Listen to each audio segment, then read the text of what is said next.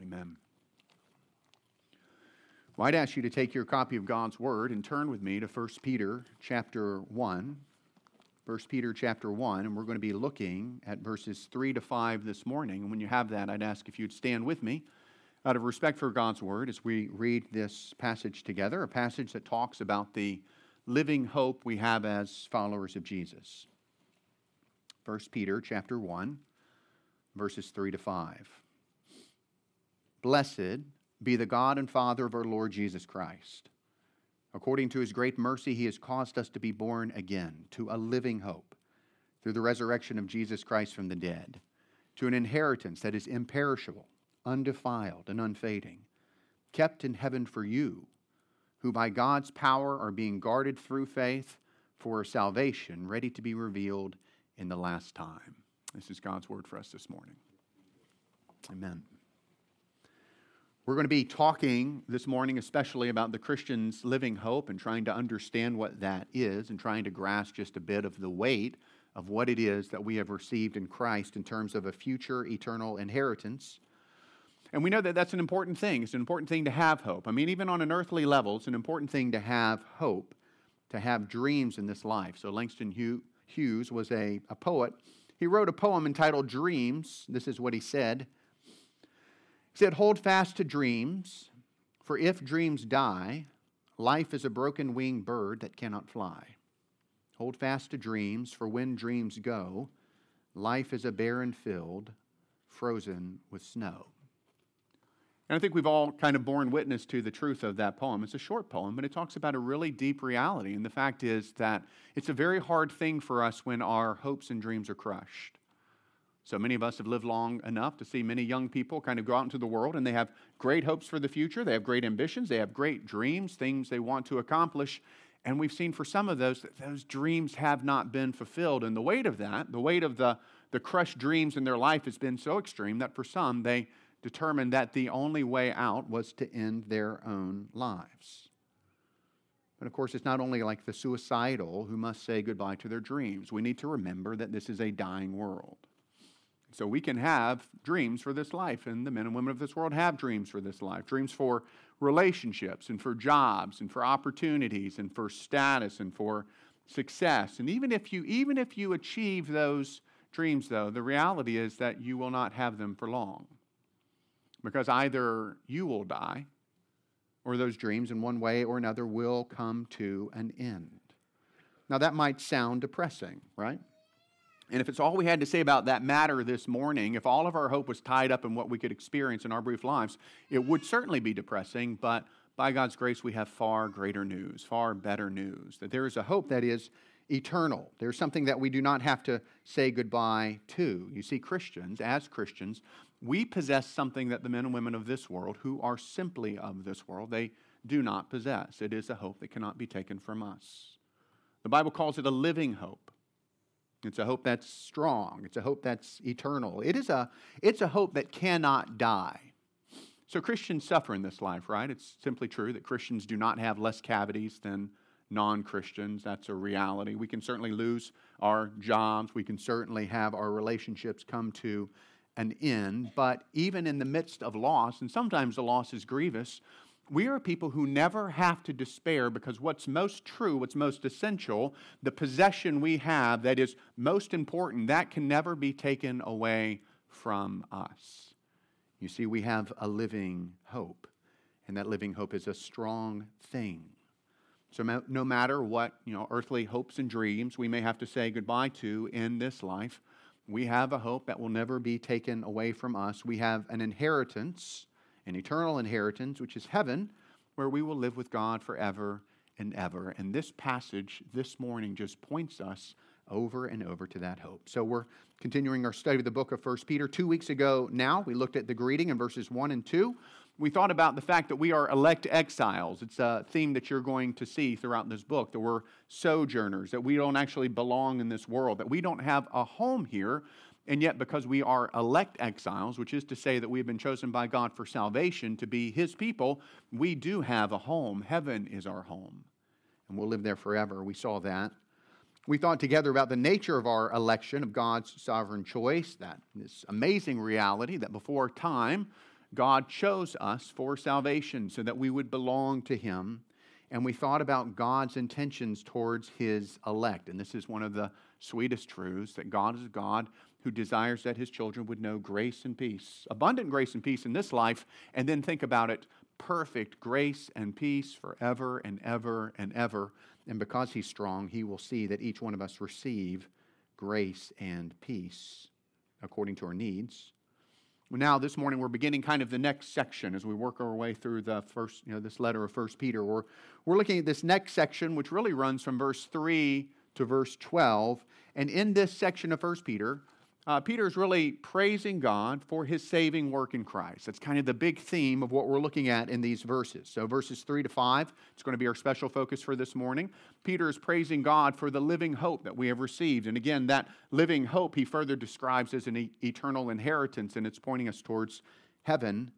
And then, Lord willing, next week we'll look at verses 6 to 9, and there we'll see how the living hope that we'll be discussing this week is actually the it's actually the reality that enables us to endure the sufferings which we certainly will experience in this life well, uh, knowing that our faith is being refined, tested, shown to be the real thing. And then verses 10 to 12, Peter is going to encourage his readers and us, of course, that they're living in a time when all of the Old Testament promises and prophecies of Christ had been fulfilled, which teaches us that our God is a faithful God and a trustworthy God.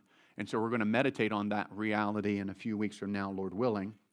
Again, this morning we're just looking at verses 3 to 5. These three verses highlight the fact that God has caused believers to be born again to a living hope, and they also highlight the fact that God guards believers so they do not fail to inherit that hope, that inheritance that is before them. And these are glorious truths. Really, these are reasons to praise God. It's what Peter's doing in this passage. He's praising God. And so that's how we're going to set up the sermon this morning. We're going to see two reasons why believers should praise God. If you're taking notes, you'll see them there. Perhaps you got the sheet as you came through. Two reasons to praise God from 1 Peter chapter 1, verses 3 to 5. The first reason is that God has caused believers to be born again to a living hope of salvation. We'll see that in verses 3 and 4. And then a second reason God guards believers through faith for salvation. And we'll see that when we look at verse 5. Let's look at that first reason together then. God has caused believers to be born again to a living hope of salvation. Look at the first part of verse 3, and this is how Peter begins this praise. He says, Blessed be the God and Father of our Lord Jesus Christ. That word blessed there translates a Greek word from which we get the English word eulogy. And the idea is that Peter is, is praising God. He's speaking well of God for what God has done for those who belong to him. And then in the second part of verse 3 through verse 4, you see why exactly Peter is praising God, what it is that's eliciting this praise. He praises God for causing believers to be born again to a living hope of salvation. So look at the second part of verse 3.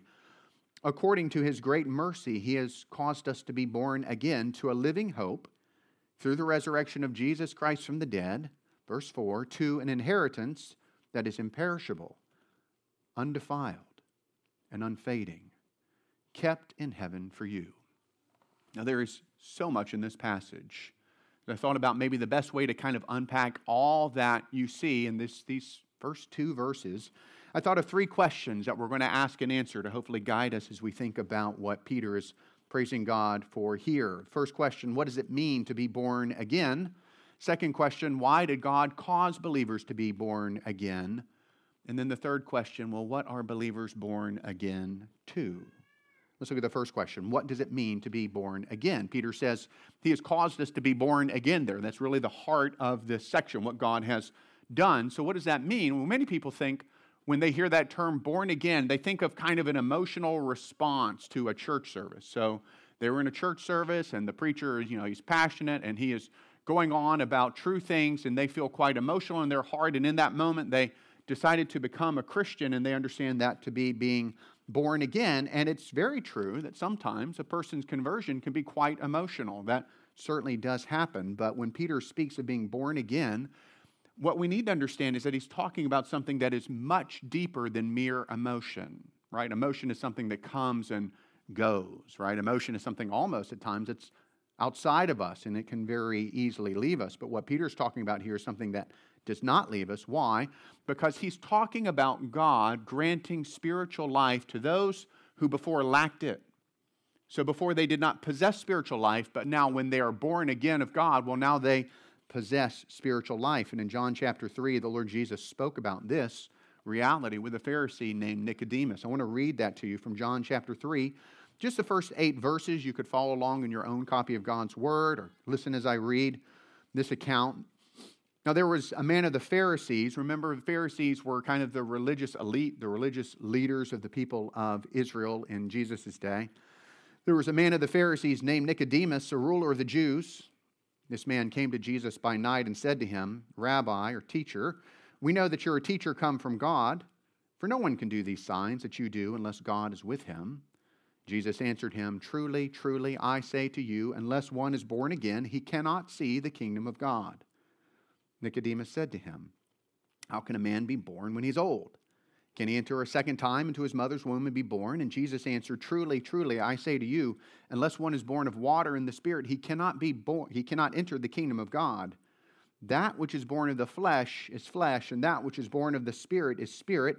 Do not marvel that I said to you, You must be born again. The wind blows where it wishes, and you hear its sound, but you do not know where it comes from or where it goes. So it is with everyone who is born of the Spirit. If you do not know Jesus, as you read through the Bible, you'll see that he speaks as no one else speaks. And he's talking about this spiritual reality. He's talking about an act of God through the Holy Spirit where you have a, a man, a natural man, a man or woman of this world. Their entire life is just kind of bound up with this world and they're going along and they may think that they know God, but Jesus says, unless you're born again, you can't see the kingdom of heaven. And so they don't know the true God. So here they're going along in their life and actually they're spiritually dead before God. They don't have a capacity to have a relationship with God. Indeed, actually, they're hostile towards God in the way that they live and think and feel. But then something dramatic happens. The Holy Spirit comes, like the wind going where it will, while the Holy Spirit comes into their lives and gives them spiritual life. He or she is born again. The person is now alive to God. He or she is now able to see with spiritual eyes. In the words of the Apostle Paul, he or she is now a new creation in Christ who will live and act and respond as new creations live and act and respond. So, being born again isn't simply deciding to be a Christian. Uh, being born again isn't simply adopting a new set of beliefs about God or Jesus. Like, okay, I think Jesus is God now, I guess I'm a Christian. It's not that. Being born again isn't simply trying your best to live like Jesus. You know, I'm going to do my best because he seems like a good person. No, being born again is a dramatic thing. We're talking about a spiritual reality, we're talking about life out of death. We're talking about something only God can do by His Spirit, where He comes into a person's life and grants them spiritual life. And friends, only God can do that. Only God can cause us to be born again. And here's what you need to hear this morning if you would be saved, friend, you must be born again. You must be born again. Well, there's a second question. Why did God cause believers to be born again? Well, Peter says there in the first, kind of the end of verse 3, uh, at the beginning, according to his great mercy, he has caused us to be born again. So notice what Peter does not say. Peter does not say that God saw something desirable in us, and so he caused us to be born again. He doesn't say that God foresaw that at some point in the future we would believe in God, and so he caused us to be born again. He doesn't say that God was lonely or that God was missing something and saw that we would be his friend, and so he caused us to be born again. That's not what Peter says. Why did God cause us to be born again? Friends, the teaching of the Bible is that it has nothing to do with anything in us. We're not better than other people. We're not smarter than other people. We're not luckier than other people. It doesn't have anything to do with who we are. Friends, it was God's own mercy that led him to reach into our lives and give us this, this immeasurable, incalculable gift of spiritual life. It was God's great mercy. You notice he uses the word great there, highlights the mercy. It's his great mercy that caused God to overcome the greatness of our sin mercy is an attribute of God that leads him to move towards those who are suffering and needy. It's a beautiful thing, isn't it? It's a beautiful thing when you see a merciful person because a merciful person will not move away from suffering. A merciful person will move towards suffering in order to relieve that suffering, that need, and that's who God is. He is merciful. And our sin had left us in a miserable place. We were living under the wrath of God because of our sin we were separated from God. And, and such was the nature of our spiritual blindness that we didn't even realize it. You know, we didn't think that we were like a 10 on the spiritual scale, but many of us thought we were a 6 or a 7 spiritually. You know, at least we were better than most other people that we knew. What we didn't realize is that we were completely devoid of the righteousness we needed to stand before God. We had no idea that even our best efforts were so stained with self and sin that they could never be acceptable to a perfectly holy God. And had God left us there, we would have faced his judgment forever. But notice that God is great in mercy.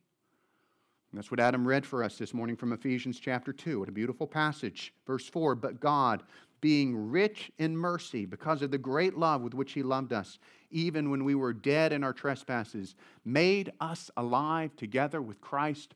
By grace you have been saved. Christ's fellowship, praise God for His mercy. It's why this morning you have been born again. A third question What are believers born again to? Peter says he has caused us to be born again to a living hope through the resurrection of Jesus Christ from the dead, to an inheritance that is imperishable, undefiled, and unfading, kept in heaven for you. Well, what are we born again to? Peter says we're born again to a living hope. A living hope.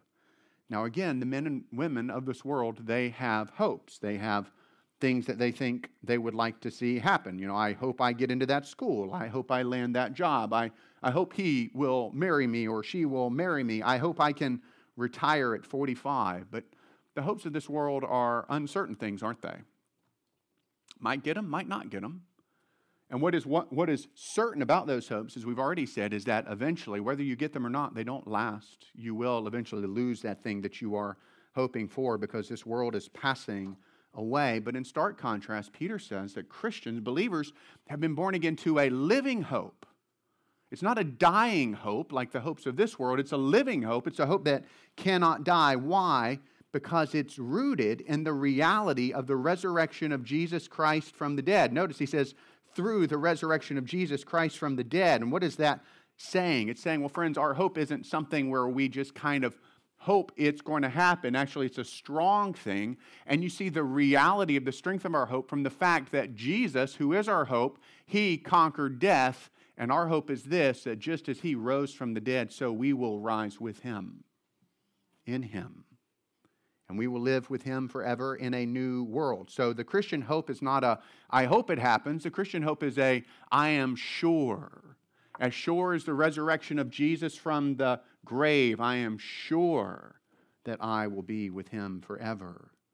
And that sure confidence of eternal life with God forever and ever is what Peter's referring to when he further describes their living hope the way he does at the end there of uh, the beginning of verse 4 as an inheritance that is imperishable, undefiled, and unfading, kept in heaven for you. So, what is this living hope? Well, he further describes it as an inheritance an imperishable one, an undefiled one, an unfading one, one that is kept in heaven for you. So here's the picture. The men and women of this world, the, the men and women who all they can see is this world, they are kind of passing from one hope to the next to the next, and they are slowly losing them all. But because of the great mercy of God, those of us who have been born again have been born again to a hope, and it's a living hope. It's a hope we cannot lose. It is an inheritance that's waiting for us. It's a full world of glory that's waiting for us. And we will arrive there maybe, maybe a few more days, maybe a few more months, maybe a few more years. We don't know the time, but we do know with certainty the reality that we will certainly inherit this great inheritance. Now, in verse 4, Peter tells us about this inheritance. He gives us kind of four descriptions of what this inheritance is like. He first says that it's imperishable. That word imperishable there, it's from a Greek word that speaks of something that cannot be corrupted. something that cannot be spoiled. Really, most especially, something that can't be touched by death. And he also says that it's undefiled. And throughout the Old Testament, as you read the Old Testament, I hope, I hope you'll be reading through the Bible this year. If you've never done that before, this is a great year to read through the Bible. And as you read through the Old Testament, you'll see this word defiled used over and over. And it refers to something that has been, been contaminated in such a way that it cannot enter into the presence of God. And by saying that our inheritance is undefiled, well, it means our inheritance is untouched by sin. It contains nothing that is unworthy of God. Indeed, our inheritance is God. Third Peter says it's unfading. That word unfading refers to something that can't grow dim, something that can't wither. So, earthly gold, even earthly gold, eventually it tarnishes, it grows dull, but the glory of our eternal inheritance will be brilliant forever, will never fade. And then he gives a fourth description there. He says, kept in heaven for you. And the idea is that this inheritance is safe. And who's keeping it? Well, God is keeping it. God Himself is keeping this, guarding it, watching over it so it can never be lost. So listen again to these four descriptions of our inheritance imperishable, undefiled, unfading, kept in heaven for you. This is the living hope. This is the eternal inheritance that is ours in Christ, and it is nothing like anything in this world. This world is marked by death this world is marked by sin. This world is fading away. But if you are a Christian, well, then you have a living hope, an eternal inheritance, something that can't be taken from you. It's a world that is unspoiled by death, unstained by sin, and unimpaired by time. And I just think that's so hopeful. So hopeful. So, is it any wonder that Peter is praising God the way he does? Is it any wonder that he begins this letter praising God in light of this great reality that we have received in Christ? So, let's just make one application before we move on. As believers, as those that actually possess this, brothers and sisters, we should think about it we should meditate on it, right? It occurred to me as I studied verses 3 and 4 that that's what Peter is doing. What's he doing here? Well, he's actually thinking about this inheritance. He's thinking about this living hope, and he's even describing it for these believers so they can understand a little bit more what God has done for them and making them heirs of this matchless treasure. And what was the result in his life? Well, the result was what? That he rejoiced and he overflowed with praise to God. And it's a good model for us because if you're anything like me, you know it's so easy to get your head focused kind of on today's problem, today's difficulty, today's struggle, tomorrow's fear, as opposed to setting our minds and our hearts on this treasure, this inheritance that cannot be taken from us. Meditating on the inheritance that's being kept for us in heaven will give us joy in seasons of suffering. So remember, as you go through this letter, Peter is writing to suffering believers. These are people that are beginning to experience persecution for following Christ. They are suffering, and suffering, any suffering, is difficult. It's hard.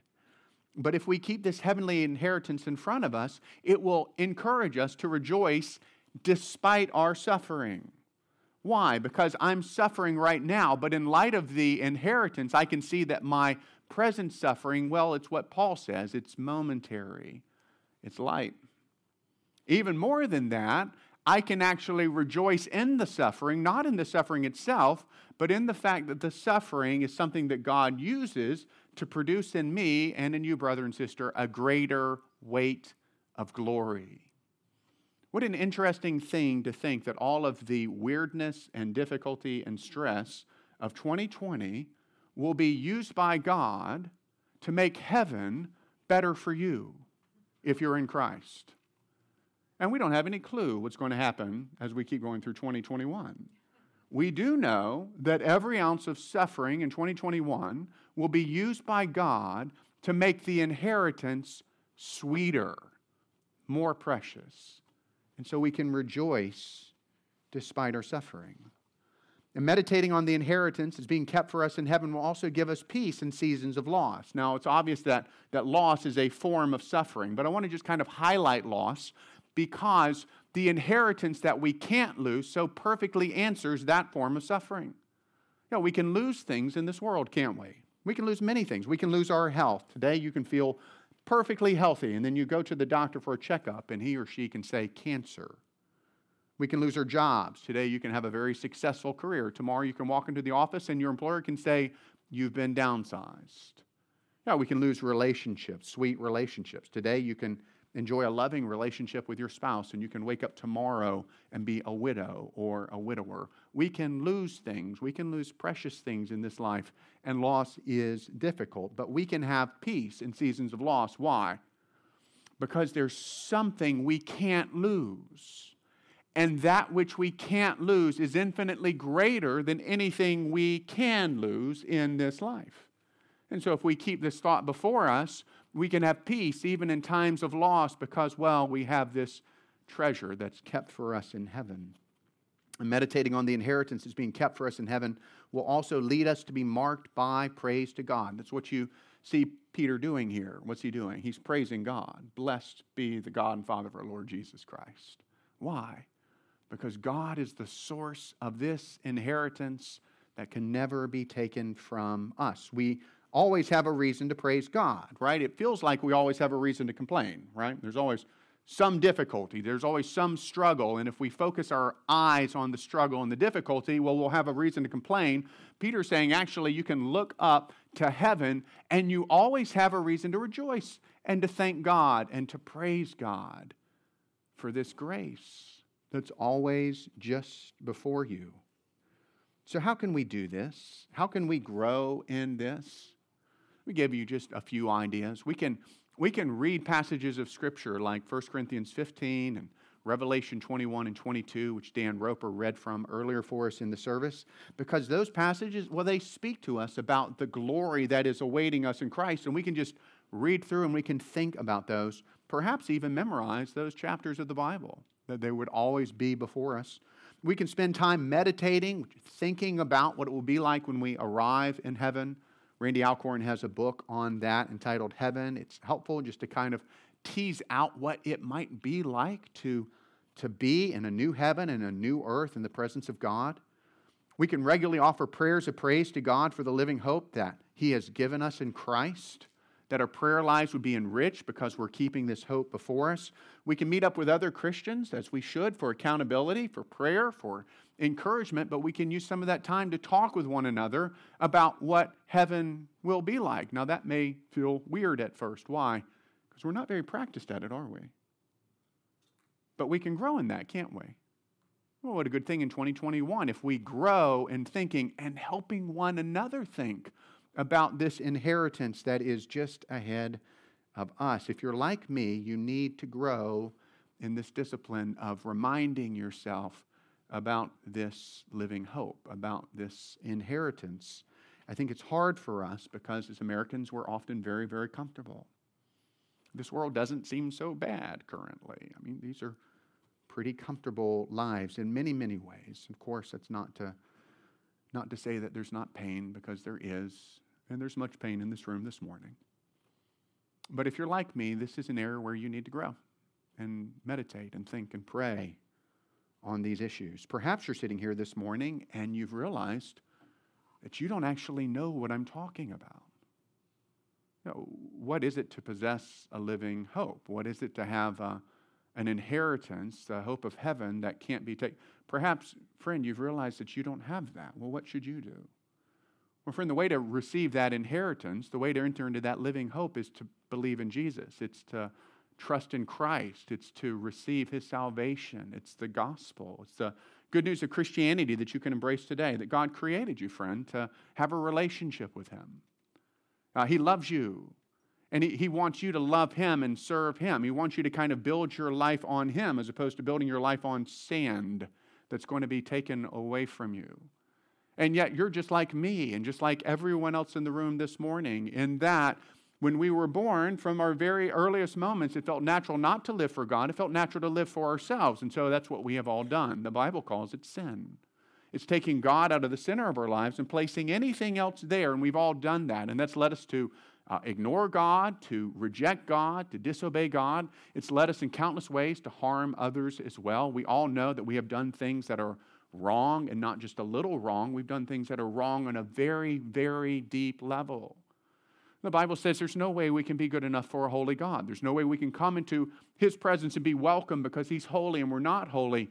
But the good news of the Bible is this that God is a Savior who saves broken, needy, sinful people.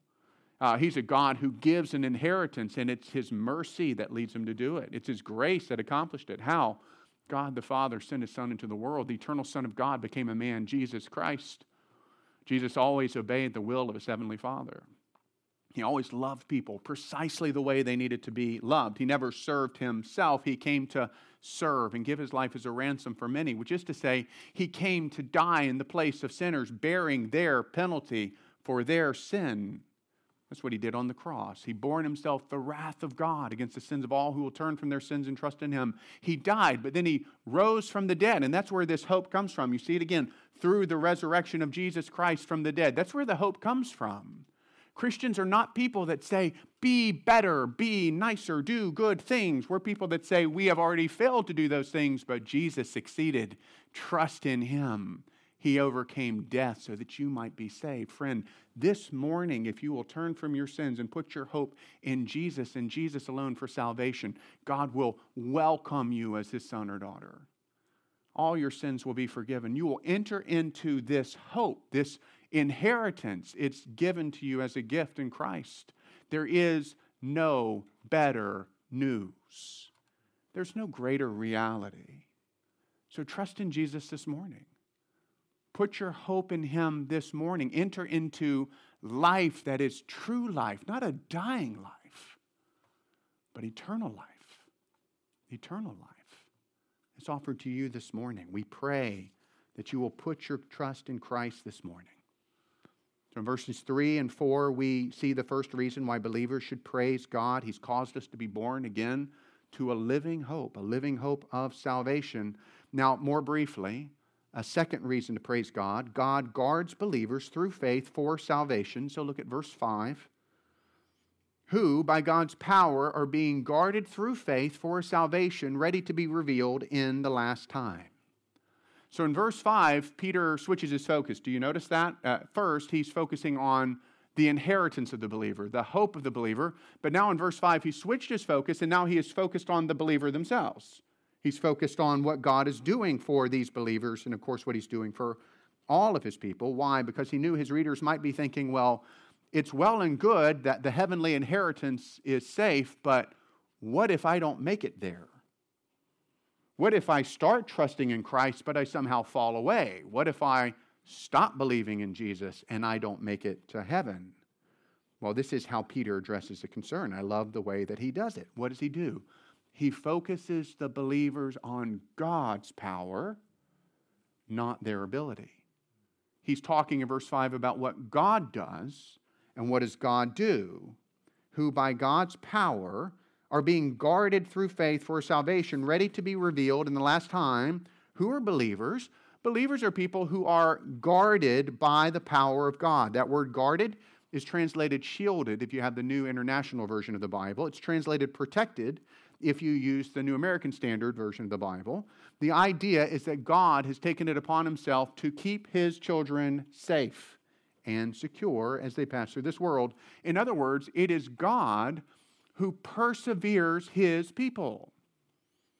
It is God who sustains his people. It's God who brings them through this life so that not one will ever be lost. Friends, it's not just that our inheritance is secure, it's that we are secure. And praise God for this reality. So maybe we can get at what Peter is asking by asking uh, a question, or what he's saying by asking this question. So think about if you've if you've uh, been a Christian for any period of time, you have experienced this. You've known people who used to claim to be Christians, but now they've walked away from Jesus. They've walked away from the church. They don't have any interest in Christianity anymore. Why is it that they rejected Jesus and turned their back on him, but we haven't?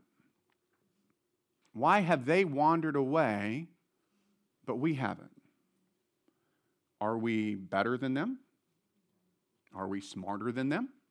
Are we stronger than them in some ways? No. The reason why we keep believing is that God is guarding us through faith. God is continually strengthening our faith so that even as we continue to believe, there's this mysterious interaction where God Himself strengthens our belief so that we keep believing, so that we never stop believing all the way to heaven.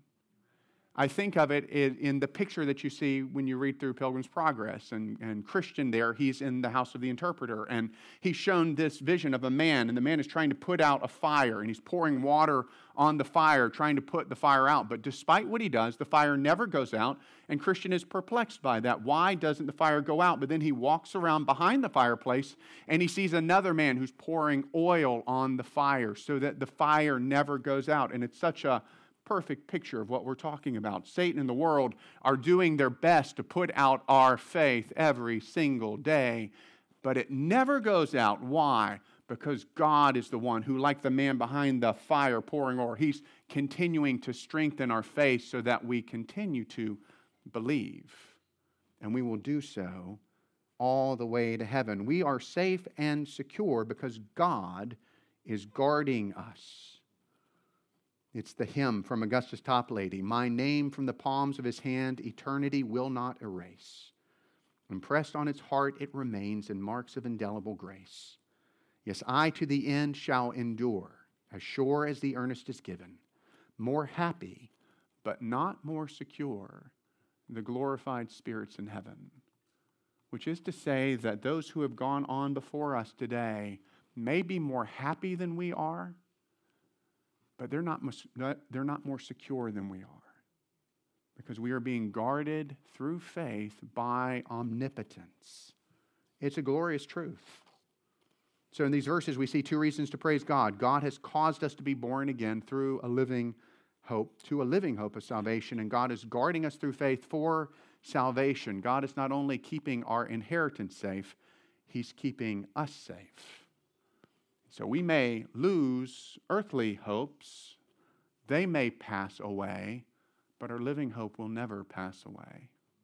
It's being kept for us, and we're being kept for it. And God deserves praise and honor and glory for all of it. So let's, let's pray. Lord God,